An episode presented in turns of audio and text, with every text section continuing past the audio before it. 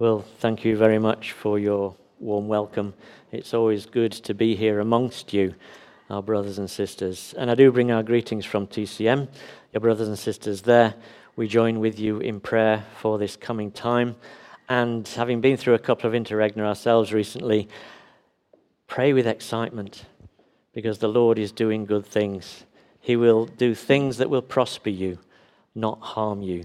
So you can look forward to the exciting things that God is going to do for you, within you, and through you. So, with that attitude, go forward.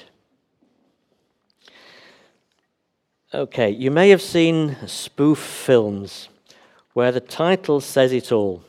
For example, Finding Nemo. You see a fish swimming around, looks behind a rock, says, There he is. Then you see the words, The end. Or Batman returns. The door opens, Batman walks in, says, Hi, Mum and Dad, I'm back. The end. Okay?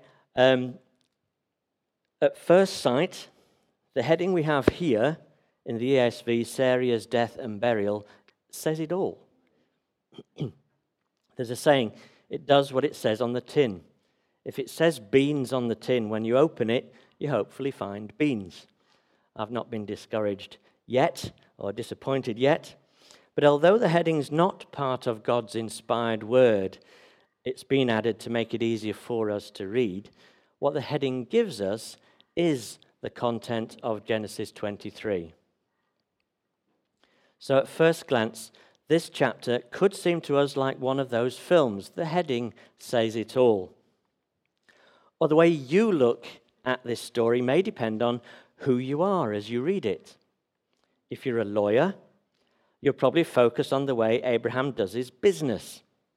Here, here he is buying some land. Verse 10 tells us in the presence of witnesses, in the place where business was always carried out, at the gate of the city. So here he is doing business well. Well done, Abraham.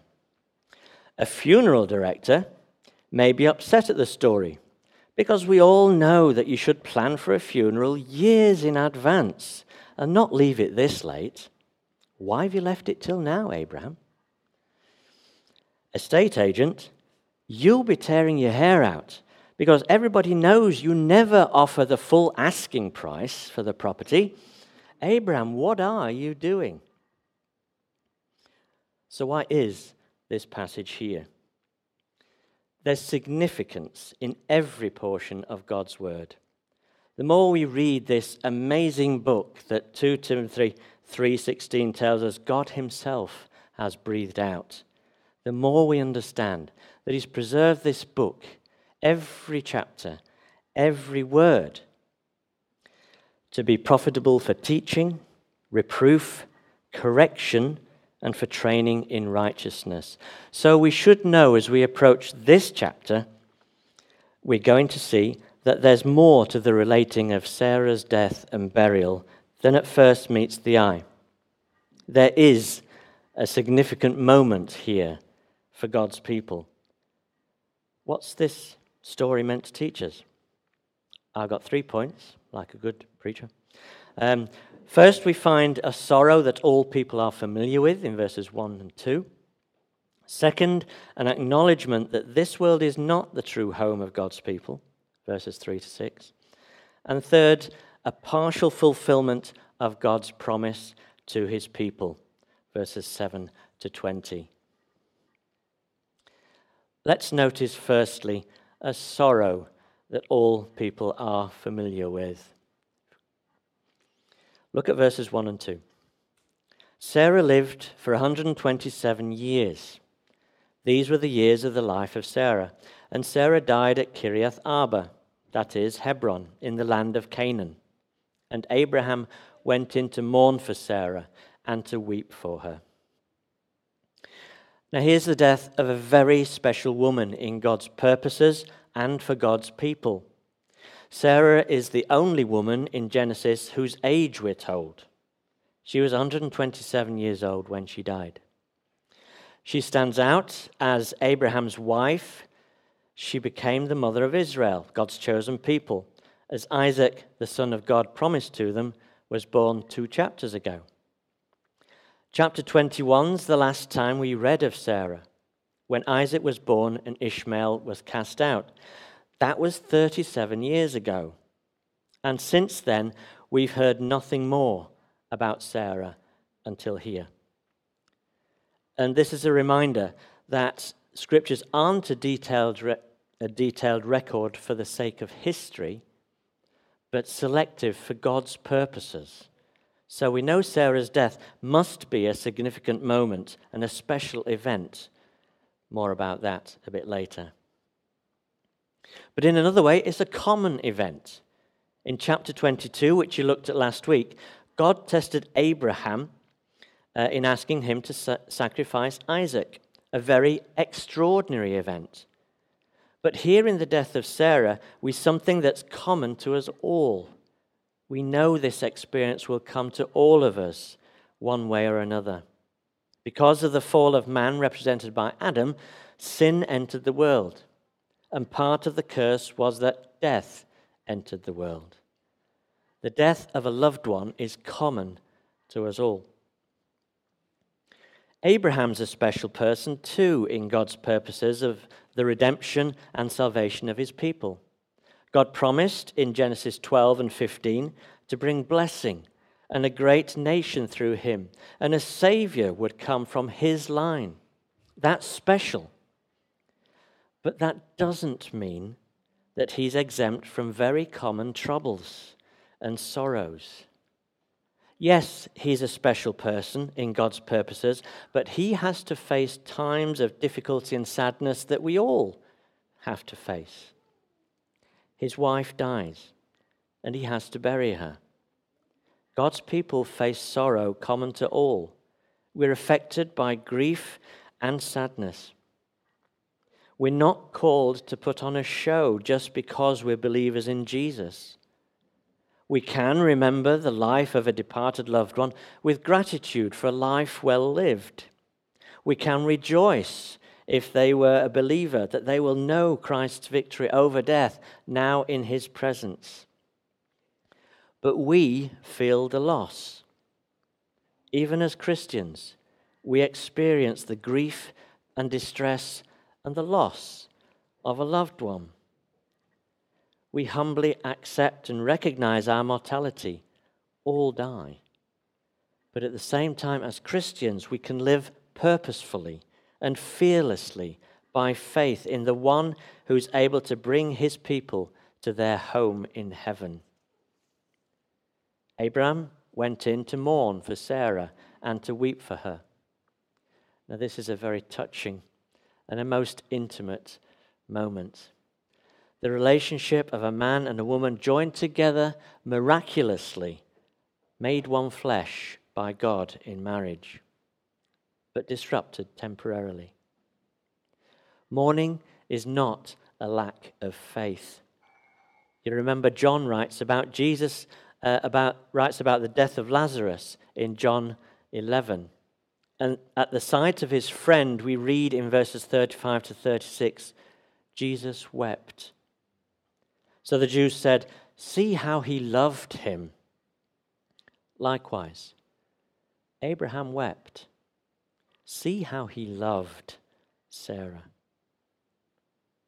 Faith doesn't insulate us from sadness and sorrows. Christians aren't superheroes. We're not machines. We are emotional beings. We have hearts that know gladness and sorrow. God knows. He made us that way. We're miraculously made in the image of God. So perhaps Genesis 23 is here for us this morning to remind us that sorrows are a common experience for us all. Abraham weeps for a loved one, for the loss of a loved one, and then leaves to arrange her burial. Moving into verse 3, we find, secondly, an acknowledgement that this world is not the true home of God's people. Now, when I was here in February speaking uh, about Genesis 13, we were looking at Genesis 13 together, and we saw then what it means to be a foreigner and a stranger on earth. So I'm not going to spend a lot of time this morning on this point. Hopefully, you will remember the, the messages and the things that you learnt at that time then. But it's the reason for Abraham's need to buy a burial plot for Sarah, so we do need to cover it. We read verses 3 to 6. And Abraham rose up from his before his dead and said to the Hittites, I am a sojourner and foreigner among you. Give me property among you for a burying place, that I may bury my dead out of my sight. The Hittites answered Abraham, Hear us, my lord, you are a prince of God among us. Bury your dead in the choicest of tombs. None of us will withhold from you his tomb to hinder you from burying your dead. Abraham recognizes that he's a sojourner with no home in this world. But notice that the Hittites call Abraham a prince of God among us. They're saying he has importance, he has influence among the people. He's defeated kings in battle, he has military power, he has wealth. But now Sarah's died. And the truth is, no matter what they call him, Abraham has no place to bury her. He says he's a sojourner and foreigner among you. They may say he's a prince, but he's no land to bury Sarah on. He's on a journey. He's obeyed God and left his homeland. He doesn't enjoy the rights of a resident. He's a tenant living on someone else's land. And Hebrews 11:13 tells us that Abraham and the so-called heroes of faith acknowledged they were strangers and exiles on the earth. That's what he's doing here. He may be a prince of God in the eyes of the Hittites, but is still a sojourner and foreigner in their land. And we need to acknowledge this too. The Bible makes it clear that those like Abraham, with the same faith in the same God, are in the same position. In Leviticus 25 and verse 23, God tells the people of Israel they were to think of themselves as sojourners even when they came to the promised land. Um, listen to what God said The land shall, shall not be sold in perpetuity, for the land is mine. This is God speaking. For the land is mine, for you are strangers and sojourners with me. Do you see? God's the landlord, it's his land, and his people are strangers, even in the land that he'd promised them. Moving on to Psalm 39. Israel's King David's groaning how temporary and fleeting life is. And in verse 12, he cries to God, Hear my prayer, O Lord, and give ear to my cry. Hold not your peace at my tears. Listen for I am a sojourner with you, a guest like all my fathers. It's become very clear to him that life so fleeting and fragile, he and all his ancestors and all who come after him are to think of themselves as sojourners and strangers. And we see this acknowledgement moving into the New Testament. It's not just an Old Testament thing. In the New Testament, the major part of Peter's first letters about how God's people are to live. And Richard's read this part of the passage out twice. Uh, so it must be saying something to you this morning. If God's repeating something, learn it or learn from it. So in 1 Peter chapter 1, we read what we've received and what we are a result, as a result of our costly redemption through Christ, the relationship we enjoy with God in Christ. And then we find in chapter 2, verse 11, these words Beloved, I urge you as sojourners and exiles to abstain from the passions of, of the flesh which wage war against your soul. In the light of 1 Peter 1, all that God is, all that He's done for us, all that He's given to us, we're to live as sojourners and exiles in this world. That's what God's people are in this world. What does this teach us? As Christians, we're in Abraham's position. We're walking in his sandals. And we need to remember and acknowledge that we too are just passing through. We shouldn't be disinterested in this world, but we should be detached from this world and all that it considers as important.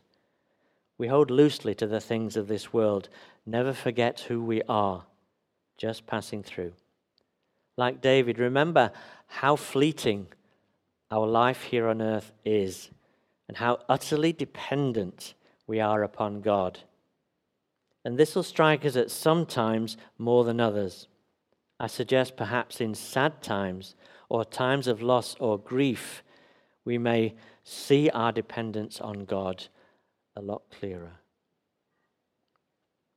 You know, when we have this right perspective, it can be strangely comforting, reassuring, even encouraging to realize who we are safe in the loving arms and purposes of God. And when we're in that place, we realize just what really does matter. Perhaps you need to hear that this morning. Life is fragile and transitory, but the Lord is holding all the things that are important for you in His hands. He's holding you too. One day we will see all the fullness of the reality of this. Okay, the rest of the, of the chapter, we could say the rest of the chapters just about the deal Abraham strikes with Ephron the Hittite for a burial plot. Notice that Abraham shows respect for the Hittites, a people God will call his people to destroy completely because of their detestable acts, we see in Deuteronomy 20:17. Now this is a lesson for Christians. In a world where people seem to have forgotten how to disagree with respect, we Christians are called to holy living, kind, gentle, compassionate, and respectful behavior. We're to be salt and light in this world. But that's another sermon. You'll have to call me back again. It's quite interesting, even fascinating, to see how the deal is done. In verse 6, Abraham's offered the choicest of tombs the best they have. In verses 7 to 9, Abraham, with a bow, politely refuses. He has a particular plot in mind. Verse 9 says, The cave of Machpelah, which Ephron owns, which is at the end of his field, and is willing to pay full price for it. There's a bit of toing and froing in verses 11 to 16. Ephron speaks up in verse 11 and extends the deal. No, my lord. I give you the field. Abraham and Ephron then agree the price. Abraham hands over the silver and gets the field and cave for a burial plot. Straightforward deal. The deal's done properly and legally so that there can be no dispute later about whose land this is. The land now belongs to Abraham and his descendants after him. Deal done. But if that's all we see here, we miss the point of these verses because here's a sign of God's faithfulness. Thirdly, a partial fulfillment of God's promise to Abraham of land for his people. This chapter ties in with the promise God gave to Abraham. Don't miss this. Uh, we sang in one of the verses in the last song about the promise that God made. This ties in with that promise. Now we need to look back to Genesis 12 and God's promise to Abram. Let's read just verses 1 to 3. Now the Lord said to Abram, Go from your country and your kindred and your father's house to the land that I will show you, and I will make you a great nation, and I will bless you and make your name great, so that you will be a blessing. I will bless those who bless you, and him who dishonors you I will curse. And in all and sorry, and in you all the families of the earth shall be blessed. Now there's four elements to God's promise. Place, the land, people, a great nation, protection, I will bless those who bless you and curse those who dishonor you. And fourthly, program, how he'll fulfill his promise. In you, Abraham, all the families shall be blessed. Four elements place, people, protection, program. The life of God's people has to be seen in the light of this promise. And Genesis 23 has to do with the place promise land. Notice the references to land at the beginning and end of the chapter, chapter 23. We're in the land of Canaan. And this is important in the light of Genesis 12, where you'll remember we find Abram and Sarai entering Canaan. And in verse 7 there we read, Then the Lord appeared to Abram and said, To your offspring I will give this land. When Abram and Lot went different ways in chapter 13, God said to Abram in, chapter, in verse 17, Arise, walk through the length and the breadth of the land, for I will give it to you. See the connection? In chapter 23, verses 2 and 19, Sarah's buried in Canaan. Verse 19 tells us Abraham buried Sarah at Mamre. Why the reference to this place, Mamre? Looking back again to chapter 13 and verse 18, we read So Abram moved his tent and settled by the oaks of Mamre. And there he built an altar to the Lord. Abram settles there and builds an altar to God there, a sign of Abraham's worship in recognition that God's in control of his life. In chapter 18, you remember we have the story of the three men who came from God to tell Abraham that Sarah would have a son. Where? By the oaks of Mamre. So God promised Abraham land and a son at Mamre. This is a special place. Choosing this place to bury his beloved wife shows that Abraham fully believes that God's promise to give this land to his descendants will be fulfilled. He buries his wife here because he believes God's promises. And notice the four references to possession in chapter 23. The Hebrew word translated as property in verses 4, 9, and 20 has the sense of possession by purchase. And there's also another Hebrew word translated as possession in verse 18, repeating the fact that this is now Abraham's possession. This portion of land has come into Abraham's, Abraham's possession. This burial place is in the land of Canaan, the land God promised to Abraham's descendants. So Sarah is buried, buried in the promised land. See that God has begun to fulfill his promise of land to Abraham because he now possesses a field and a cave to bury his wife. This is a small but significant sign of God's faithfulness to his promises. The first piece of promised land is now in the possession of God's people of the promise, his covenant people. And we see, don't we? Sometimes God chooses to reveal himself to us clearly in the smaller signs. An encouragement he gives through a sentence from a friend, an email or a WhatsApp message, or a card in the post that reminds us that God's with us and his good purposes and plans are for us. A Bible verse that he brings to mind, a chapter in a book we're reading a coincidence that happens along the way in our daily life. Perhaps small things, but they remind us that Almighty God cares for us, He loves us, and His Son died for us so we could receive an inheritance that's more precious than gold or silver. These can be small but significant stepping stones, signs of the faithfulness of God in fulfilling his promise of eternal life in heaven for all who believe in him. Small signs, but of big faithfulness. They're powerful, aren't they? If we see God's faithfulness in the small things, we can surely trust Him to be faithful in the big things.